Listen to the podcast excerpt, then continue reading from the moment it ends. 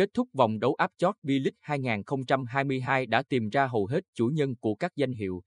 Vì vậy, vòng đấu cuối diễn ra ngày 19 tháng 11. Mọi ánh mắt sẽ dồn về hai trận đấu nơi có sự góp mặt của câu lạc bộ Hồng Lĩnh Hà Tĩnh và câu lạc bộ Sài Gòn để xem đội bóng nào phải nói lời chia tay giải đấu cao nhất Việt Nam.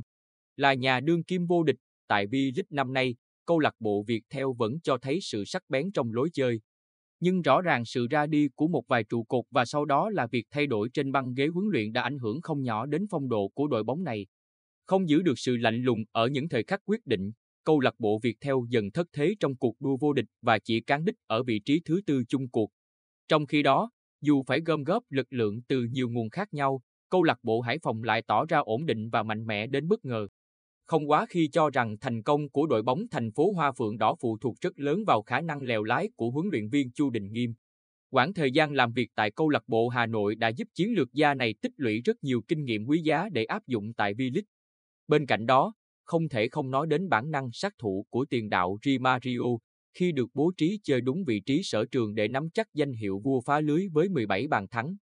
Cũng có nhiều sự thay đổi về lực lượng, nhưng gặp khó khăn trong khâu kết nối, chịu ảnh hưởng lớn của dịch COVID-19 ngay từ những vòng đấu đầu tiên và thường xuyên có cầu thủ dính chấn thương, câu lạc bộ Tô Penlen Bình Định chỉ về đích ở vị trí thứ ba.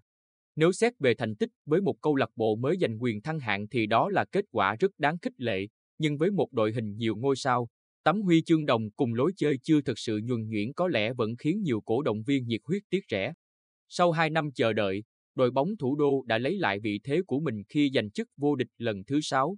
Sở hữu lực lượng tốt, có chiều sâu và nhiều cầu thủ đã thi đấu cùng nhau nhiều năm, câu lạc bộ Hà Nội tạo được khác biệt lớn với các đối thủ còn lại ở V-League. Vì vậy, ngay cả khi có sự thay đổi ở vị trí huấn luyện viên trưởng hay sự ra đi của tiền vệ xuất sắc Nguyễn Quang Hải, họ vẫn giữ được lối chơi nhuần nhuyễn, sáng tạo và sắc sảo. Đây vẫn là một tập thể rất khó bị đánh bại ở những mùa giải tiếp theo và luôn là rào cản lớn đối với những đội bóng muốn cạnh tranh ngôi vô địch. Trong khi đó, dù cũng sở hữu một dàn cầu thủ chất lượng, được ăn tập cùng nhau rất nhiều năm, câu lạc bộ Hoàng Anh Gia Lai để lại nỗi thất vọng lớn ở mùa giải năm nay. Thành tích bết bát của đội bóng phố núi từ giai đoạn lượt về với 10 trận không thắng có lẽ là chuỗi trận đáng quên nhất của huấn luyện viên Kia Tisak kể từ khi làm việc tại sân Pleiku.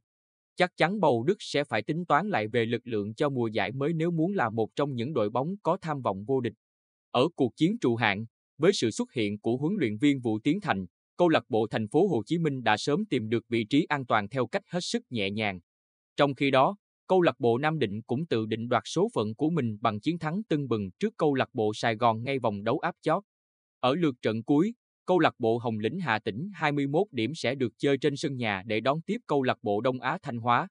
Trong khi câu lạc bộ Sài Gòn 19 điểm cũng được chơi trên sân thống nhất trước đối thủ là BK Metz Bình Dương. Dù hơn đối thủ cạnh tranh tấm vé cuối trụ lại V-League 2 điểm, nhưng câu lạc bộ Hồng Lĩnh Hà Tĩnh vẫn buộc phải thắng mới chắc suốt trụ hạng bởi thành tích đối đầu của đội bóng do huấn luyện viên thành công dẫn dắt kém hơn đối phương. Thầy trò huấn luyện viên Phùng Thanh Phương vẫn phải chiến đấu để hướng đến một chiến thắng và mong chờ đối thủ sảy chân, nhưng khả năng này rất khó xảy ra, nhất là khi nhiều cầu thủ của câu lạc bộ Sài Gòn đang tỏ ra mức tinh thần do thiếu sự quan tâm, động viên từ lãnh đạo câu lạc bộ.